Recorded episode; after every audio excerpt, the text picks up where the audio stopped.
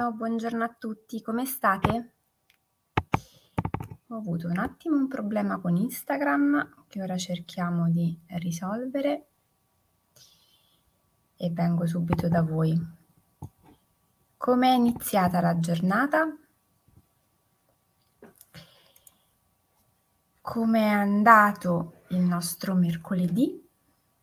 Buongiorno, lo abbiamo onorato a dovere?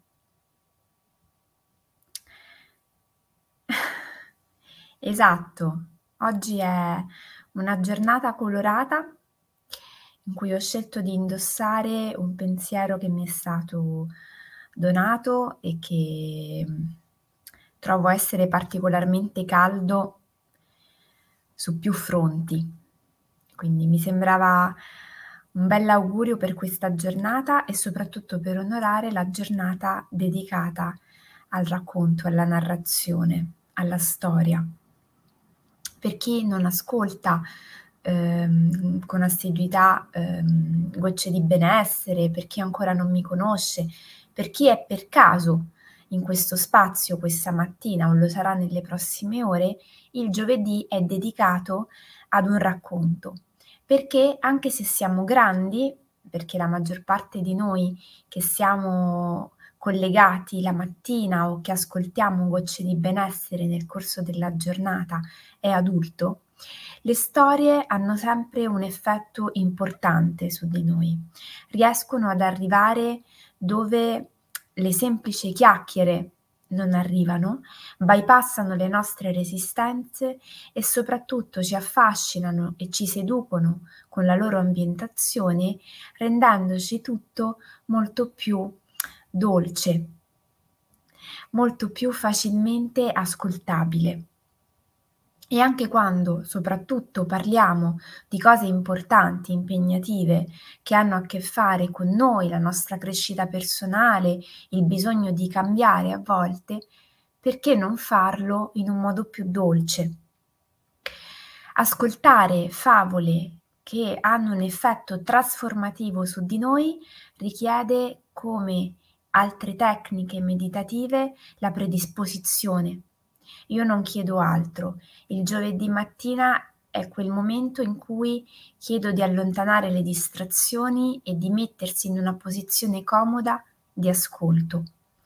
È molto interessante poterla ascoltare le mie parole con la schiena dritta, guardando in un punto dritto davanti a noi, sfocato con un'attenzione al nostro respiro, le mani appoggiate sulle cosce e il desiderio di far sì che la mia voce arrivi e vi prenda per mano per portarvi lì dove la storia è ambientata. La storia di oggi si intitola gli 84 problemi della vita. È una storiella zen che ci porta a riflettere su un atteggiamento che qualcuno di noi porta nel quotidiano e che è importante iniziare a guardare. A un certo punto della sua vita, Buddha si fermò per qualche tempo in un villaggio tutti volevano parlare con lui, con il grande saggio e ottenere da lui dei consigli illuminanti. Tra questi c'era anche un contadino, noto per lamentarsi continuamente di quanto la sua vita fosse problematica. Quando il contadino arrivò al cospetto del Buddha, iniziò a elencare tutto ciò che non gli andava il maltempo gli rovinava i raccolti, sua moglie era troppo critica, i suoi figli non gli mostravano gratitudine, aveva discusso con un amico e come se non bastasse, i vicini erano rumorosi e parlavano alle sue spalle. Dopo aver terminato la lunga lista di lamentele, il contadino chiese a Buddha una soluzione per risolvere i suoi problemi. Non posso aiutarti, disse Buddha. Ogni essere umano ha tanti problemi e per la precisione ne ha 83. Così è la vita e io non posso farci nulla per cambiarla. Sappi pure che se tu dovessi lavorare tanto assiduamente per il resto della tua esistenza, riuscirai a risolverne solo qualcuno. Per altri non c'è soluzione e dovrai comunque accettare il fatto che ce ne avrai qualcuno. L'uomo risentito iniziò a inveire. Ma allora a cosa servono gli insegnamenti di cui tutti parlano? Cosa vengo a fare a parlare con te se tu non puoi aiutarmi? Buddha rispose, forse i miei insegnamenti non servono a risolvere i tuoi 83 problemi, ma posso provare a risolvere il tuo 84 problema. E quale sarebbe?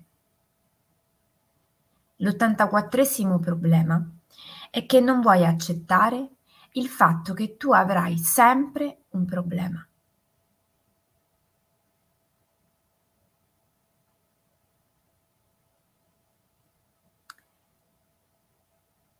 E il contadino se ne andò, piuttosto deluso e brontolante.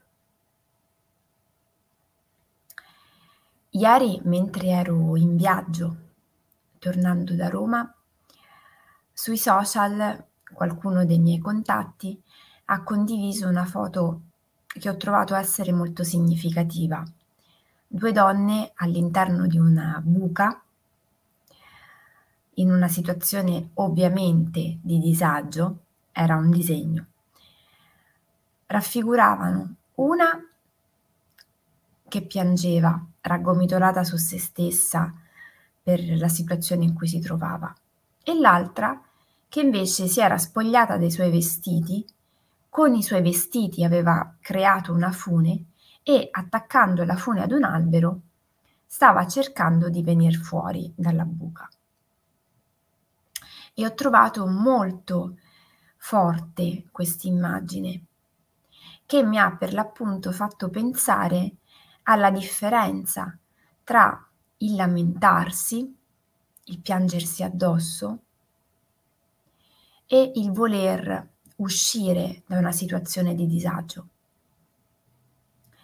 Un po' come il contadino che va dal saggio chiedendo un supporto per risolvere i suoi problemi in un atteggiamento vittimistico dove lui è la vittima del maltempo, della moglie, dei vicini, degli amici, di tutto ciò che nella vita non va come lui pensa dovrebbe andare e vorrebbe che qualcuno dall'esterno, ascoltandolo, gli offrisse una soluzione. Credo sia molto interessante fare una riflessione su questo atteggiamento nel quale scivoliamo un po' tutti e mh, mhmm, non è neanche corretto ehm, giudicarci per tutte le volte in cui ci siamo trovati o ci troviamo in una posizione dalla quale ci lamentiamo. Lamentarci è anche un atteggiamento relazionale che noi spesso eh, trascuriamo, ma che ci consente di entrare in relazione con gli altri e di chiedere agli altri aiuto e attenzioni. È proprio l'etimologia della parola lamento che deriva dal latino da clementum, che era per l'appunto richiamo, grido. Nel momento in cui io mi sto lamentando, in realtà non sto protestando contro qualcosa o facendo qualcosa per spostarmi dalla situazione, ma sto cercando di attirare l'attenzione altrui e di fare in modo che qualcuno mi veda e magari mi venga ad offrire una mano, un sostegno. Lamentarsi in alcuni momenti può essere efficace, quando magari sto vivendo un momento di difficoltà e decido di concedermi un tempo per lamentarmi. E può essere anche funzionale se io gli do per l'appunto uno spazio temporale definito. Diventa disfunzionale nel momento in cui io inizio ad avere questo atteggiamento in tutti gli ambiti della mia vita, ma in tutti i momenti delle mie giornate. Se io vivo lamentandomi, a questo punto non avrò più la capacità di saper uscire dalle situazioni di disagio, da saper trovare le risorse per spostarmi da una posizione. Lamentarsi è un atteggiamento sul quale dobbiamo riflettere perché è molto facile sostare per un lungo tempo. Buongiorno. A volte non ce ne rendiamo conto, ma quello che può essere lo sfogo di un momento diventa un modo di vedere le cose e portarle nel nostro quotidiano sempre. Iniziare a elencare tutte le cose che non vanno, aspettando che qualcuno dall'esterno arrivi a portarci una soluzione, non è costruttivo, perché ci mette in una posizione dove noi non siamo più i protagonisti delle nostre giornate, delle nostre vite, ma siamo in una posizione inferiore, debole, dove ci aspettiamo che qualcuno dall'esterno arrivi, che una mano ci venga tesa dall'alto. E questo ovviamente non va ad alimentare la nostra autostima, la nostra sensazione di autoefficacia.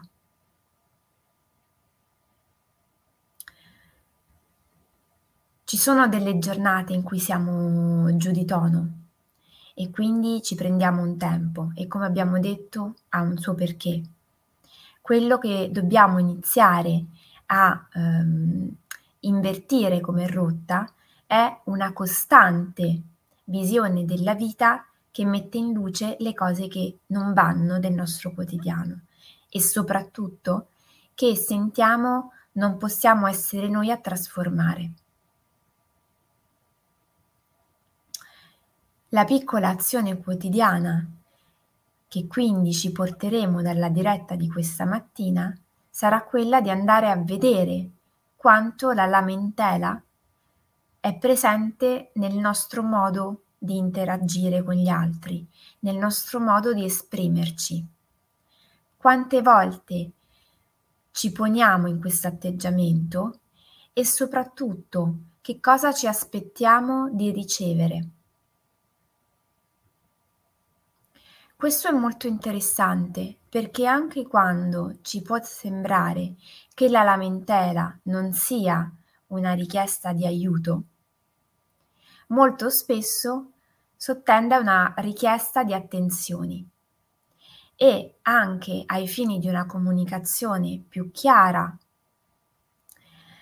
con gli altri, magari con le persone che ci sono più vicine, perché non imparare a chiedere direttamente l'aiuto, l'attenzione di cui si sente la necessità? Proviamo a vedere di come utilizziamo delle strategie comunicative, dei sotterfugi, nelle nostre giornate. Strategie che a volte possono essere causa di ehm, malintesi, di comunicazioni non chiare che lasciano dei non detti, che lasciano spazio a grandi interpretazioni. Portiamo un'attenzione su questi due aspetti, sulla lamentela, che è una forma di comunicazione da una posizione di vittima, dove io chiedo implicitamente l'aiuto dall'esterno ma non sono in una posizione attiva di colui che vuole fare qualcosa per trasformare una situazione. E portiamo un'attenzione sulle nostre strategie comunicative, su quante volte ci mettiamo in una posizione dove chiediamo aiuto, presenza, sostegno degli altri, ma lo facciamo in modo non chiaro.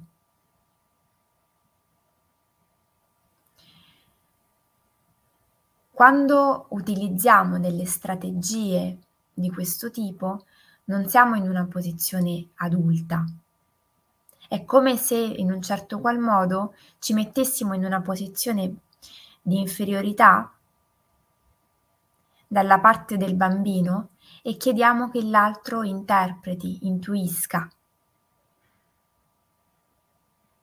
Ma come sappiamo, le nostre vite sono spesso piene di tanto. Non lasciamo all'altro la possibilità di interpretare o di intuire, diamo all'altro la possibilità di intervenire. E assumiamoci noi la responsabilità delle richieste che facciamo.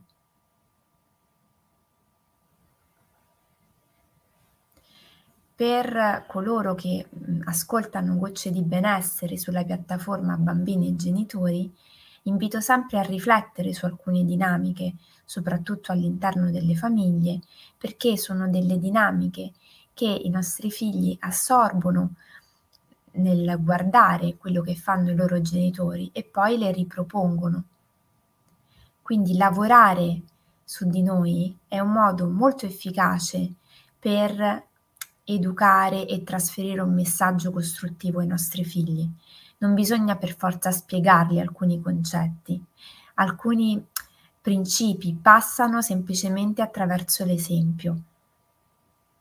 E in realtà potremmo dire che attraverso l'esempio passa praticamente tutto, molto più ehm, in, modo molto più efficace e molto, molto più profondo. e come al solito, per qualunque cosa, eh, vi invito a contattarmi e a scrivermi. Penso che per oggi abbiamo degli spunti interessanti su cui lavorare, quindi vi ringrazio e vi aspetto domani mattina alle 7 con l'ultima puntata della settimana. Vi auguro di trascorrere una buonissima giornata e di fare un bellissimo lavoro di osservazione sugli argomenti che abbiamo trattato.